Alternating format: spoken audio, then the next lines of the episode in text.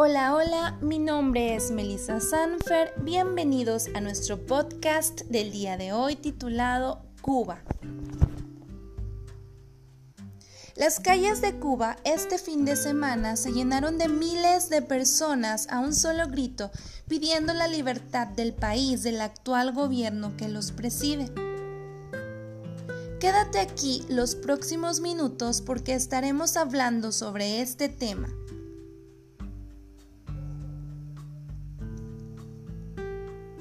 Libertad y abajo la dictadura es el clamor de los cubanos durante estas manifestaciones que han llamado la atención del mundo.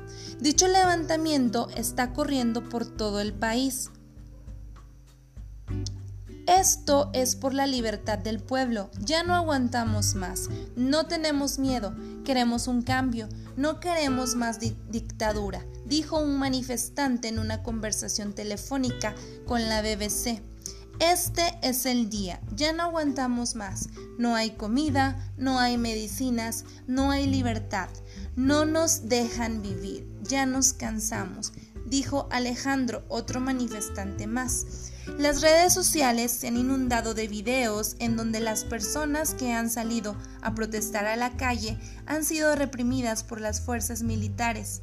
Las zonas más afectadas van desde la propia Habana hasta las provincias de Artemisa y Palma Soriano. Se han registrado al menos 25 protestas en distintos lugares de la isla, Santiago, Santa Clara, Matanzas, Cienfuegos y Holguín, pero también en localidades más pequeñas como Palma Soriano, Cárdenas, Colón y Guira de Melena. Son algunas regiones que se han sumado a este grito. En la historia de Cuba, no se había visto un levantamiento como este desde 1994, cuando el fallecido exmandatario Fidel Castro aún estaba en el poder. En ese entonces las protestas no duraron mucho y las fronteras fueron abiertas para que hubiera un éxodo masivo de los residentes conocido como el maleconazo. Actualmente el COVID es una gran problemática a nivel mundial, pero sobre todo en Cuba. Las medidas económicas que ha tomado el gobierno en conjunto con la gravedad que los habitantes han reportado son una combinación letal para la estabilidad financiera que requiere el país, por lo que la crisis sanitaria ha llevado a Cuba a mantenerse en una de las primeras naciones con más casos del virus.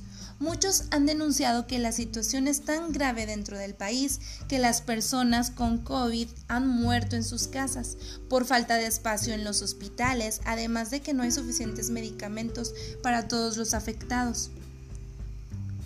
Una de las pocas ventajas que ha tenido Cuba desde hace mucho tiempo y lo que en parte podría aliviar la economía es el turismo parte que se ha visto afectada por la pandemia y las restricciones, lo que ha agravado mucho más la fuerte situación financiera que vive la población.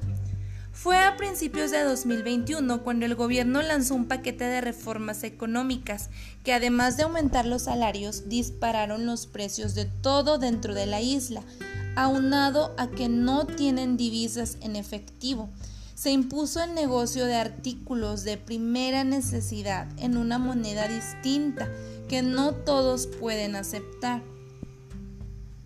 Colas interminables para comprar un pollo, aceite, frijol, huevos y los cortes de electricidad cada vez más frecuentes. Es el diario vivir de los habitantes. Durante un tiempo el acceso a Internet estuvo restringido, por lo que la medida fue cediendo con los años y así muchos han podido hacer sus denuncias sobre lo que están viviendo, cosa que el propio gobierno ha tenido que responder en medios oficiales, Facebook, Twitter, Instagram o WhatsApp.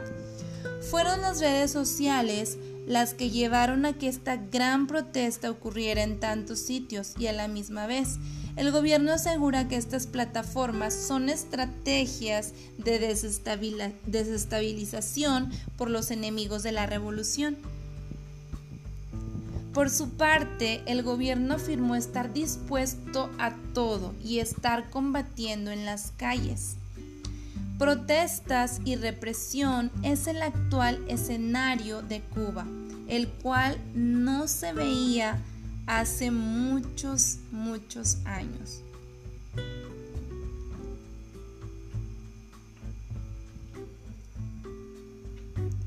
Es lamentable la situación por la que están pasando. Nuestros hermanos cubanos deseamos de corazón salgan adelante y se acabe el comunismo y represión, ya que es inhumana la manera en la que viven. Cuenten con nuestras oraciones, los abrazamos desde aquí, deseando haya paz en su nación.